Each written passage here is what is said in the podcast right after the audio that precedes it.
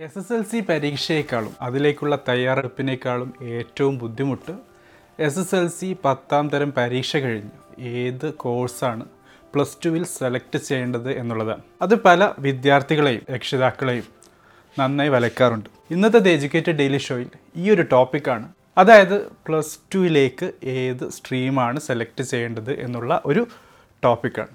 എല്ലാ വ്യൂവേഴ്സിനും സബ്സ്ക്രൈബേഴ്സിനും സ്വാഗതം.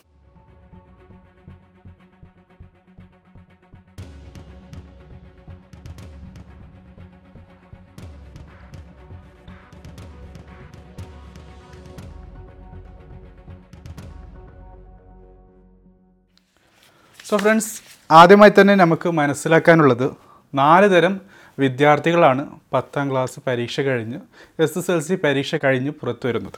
ആദ്യത്തെ കൂട്ടരെ നമുക്ക് ഇങ്ങനെ മനസ്സിലാക്കാം. അവർ എല്ലാ സബ്ജക്റ്റുകളിലും മിടുക്കന്മാരാണ് മിടുക്കികളാണ്. അതായത് എ പ്ലസ് ഗ്രേഡ് പൊതുവെ എല്ലാ സബ്ജക്റ്റിലും നേടുന്ന അല്ലെങ്കിൽ എല്ലാ സബ്ജക്റ്റും വളരെ അനായാസമായി പഠിക്കാൻ ആഗ്രഹിക്കുന്ന കഴിയുന്ന കപ്പാസിറ്റിയുള്ള സ്റ്റുഡന്റാണ് പക്ഷേ അവർ ഏത് സബ്ജക്റ്റിലാണ് അല്ലെങ്കിൽ ഏത് സ്ട്രീമിലേക്കാണ് എന്താകാനാണ് ആഗ്രഹമെന്ന് ചോദിച്ചാൽ പകച്ചു പോകുന്ന ഒരു കൂട്ടരാണ്. ഇവർ അവരുടെ സെലക്ഷൻ അതായത് അവരുടെ ഡിസിഷൻ എന്ത് പഠിക്കണം എന്നുള്ള കാര്യത്തിൽ പൊതുവെ സെലക്ട് ചെയ്ത് കാണില്ല. അതുകൊണ്ട് തന്നെ രക്ഷിതാക്കളുടെയും നാട്ടുകാരുടെയും ഡിസിഷന് കേട്ടാണ് ഇവർ അവരുടെ തീരുമാനം ഉണ്ടാക്കുന്നത്. അതുകൊണ്ട് തന്നെ ഈ ഒരു ഗ്രൂപ്പിനെ ഗ്രൂപ്പ് വണ്ണായി നമുക്ക് മനസ്സിലാക്കാം. അതായത് എല്ലാ സബ്ജക്റ്റിലും മിടുക്ക് കാണിക്കുന്ന പക്ഷേ ഏത് സബ്ജക്റ്റിലേക്കാണ് ഏത് സ്ട്രീമിലേക്കാണ് തുടർന്ന് പഠിക്കേണ്ടത് എന്ന് മനസ്സിലാക്കാത്ത കൂട്ടുകാർ. രണ്ടാമത്തെ ഗ്രൂപ്പ് ഇവരും എല്ലാ സബ്ജക്റ്റിലും സൂപ്പറാണ് പക്ഷേ ഇവർക്ക് വ്യക്തമായ ഒരു നയമുണ്ട്.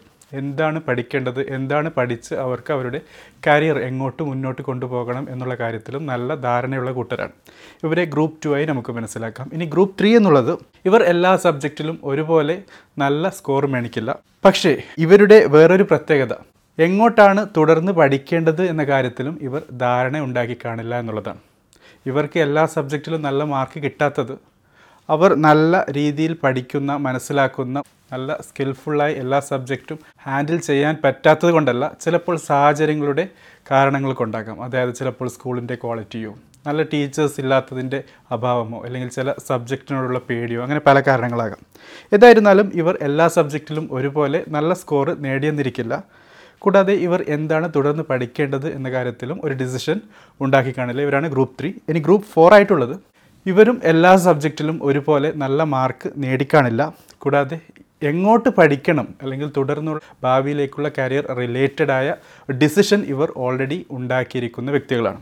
അപ്പോൾ group one two three four ഈ നാല് കൂട്ടുകാരാണുള്ളത്. സോ ഇന്നത്തെ ടോപ്പിക് ഈ നാല് കൂട്ടുകാർക്ക് വേണ്ടിയാണ് ഡിസൈൻ ചെയ്തിട്ടുള്ളത്. ഇനി നമുക്ക് നമ്മുടെ കുട്ടികളെക്കുറിച്ച് മനസ്സിലാക്കി നാല് വിഭാഗങ്ങളിലേക്ക് തിരിച്ചിരിക്കുന്നു എന്നുള്ളതാണ്. ഇനി അടുത്തതായി വരുന്നത് ഇവർ പോകുന്ന പ്ലസ് ടു സ്ട്രീമുകളാണ് ഇതിൽ സയൻസ് ഉണ്ട് കോമേഴ്സ് ഉണ്ട് ഹ്യൂമാനിറ്റീസ് ഉണ്ട്. സയൻസ് അല്ലെങ്കിൽ ശാസ്ത്ര മേഖലയിൽ ഉള്ള സ്ട്രീം നോക്കുമ്പോൾ കാണാൻ പറ്റുന്നത് ഫിസിക്സും കെമിസ്ട്രിയും അടങ്ങുന്ന പല കോമ്പിനേഷൻസുമാണ് സയൻസും കോമേഴ്സും ഹ്യൂമാനിറ്റീസും അടക്കം നാൽപ്പത്തഞ്ച് കോമ്പിനേഷൻസാണ് ഇന്നത്തെ നമ്മുടെ പ്ലസ് ടുവിലേക്ക് അഡ്മിഷൻ നേടാൻ പോകുന്ന കൂട്ടുകാരുടെ മുമ്പിൽ വരുന്ന ചോയ്സായി വരുന്നത്. അപ്പോൾ ഫിസിക്സും കെമിസ്ട്രിയുമാണ് പൊതുവെ എല്ലാ കോമ്പിനേഷനിലും സയൻസ് വിഭാഗത്തിൽ റിപ്പീറ്റ് ചെയ്യപ്പെടുന്നത്. കൂടാതെ ബയോളജിയും മാത്തമാറ്റിക്സും കമ്പ്യൂട്ടർ സയൻസും വരുന്നു എന്നുള്ളതാണ്. മാത്രമല്ല home science geology electronics statistics psychology പോലുള്ള സബ്ജക്റ്റുകളും സബ്ജക്റ്റ് കോമ്പിനേഷനിൽ ചിലപ്പോൾ പ്രത്യക്ഷപ്പെടാറുണ്ട്. ഇവിടെ മനസ്സിലാക്കേണ്ട ഒരു കാര്യമുണ്ട്.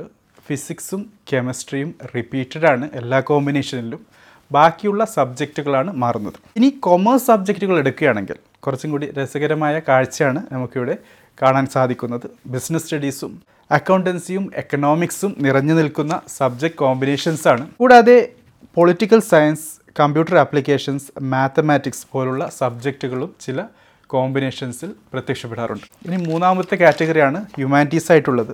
ഇവിടെ ഹിസ്റ്ററിയും എക്കണോമിക്സുമാണ് മാക്സിമം കോമ്പിനേഷൻസിലും റിപ്പീറ്റ് ചെയ്യപ്പെടുന്നത്. ഇരുപത്തിനാലോളം സ്പെഷ്യൽ സബ്ജക്ട്സ് അവിടെയും ഇവിടെയുമായി പ്രത്യക്ഷപ്പെടുന്നുണ്ട്.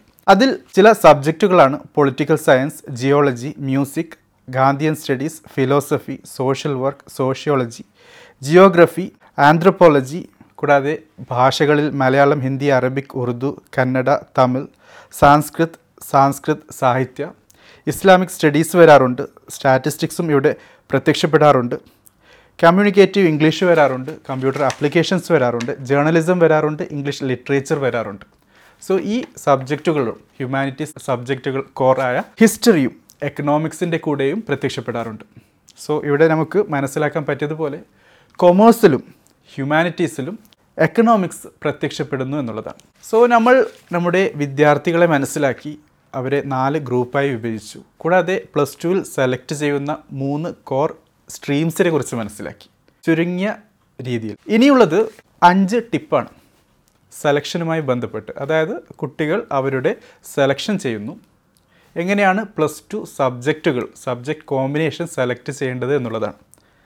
സോ നേരത്തെ പറഞ്ഞ ആ നാല് ഗ്രൂപ്പുകാരെ കുറിച്ച് ഒന്നുകൂടി ഓർത്തിരിക്കുക. കാരണം അവരെ ഇവിടെ നമുക്ക് ഉപയോഗിക്കാനുണ്ട്. ആദ്യത്തെ കോമ്പിനേഷൻ വളരെ ഫേമസ് ആയ ഫിസിക്സ് കെമിസ്ട്രി മാത്തമാറ്റിക്സ് ബയോളജിയാണ് ഈ ഒരു ഗ്രൂപ്പിന്റെ പ്രത്യേകത ഈ നാല് സബ്ജക്റ്റ് പഠിച്ചാൽ നിങ്ങൾക്ക് ഏത് ഡിഗ്രിയും എടുക്കാം എന്നുള്ളതാണ്. കൂടാതെ ഏത് കോമ്പറ്റേറ്റീവ് എക്സാമിനേഷനും നിങ്ങൾക്ക് അപ്പിയർ ചെയ്യാം.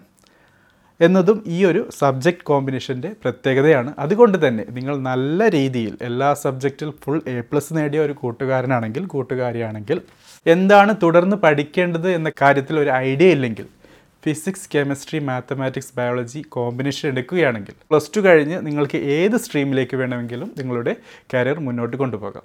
നിങ്ങൾക്ക് ബി എസ് സിയിലേക്ക് വേണമെങ്കിൽ പോകാം ബി ടെക്കിലേക്ക് പോകാം അഗ്രികൾച്ചർ എടുക്കാം ആർക്കിടെക്ചർ എടുക്കാം കമ്പ്യൂട്ടർ ആപ്ലിക്കേഷനുമായി ബന്ധപ്പെട്ട് മുമ്പോട്ട് പോകാം. അതല്ല ബി എ റിലേറ്റഡ് നിങ്ങൾക്ക് മുമ്പോട്ട് പോകാം ജേർണലിസം എടുക്കാം ഫാഷൻ ടെക്നോളജി എടുക്കാം.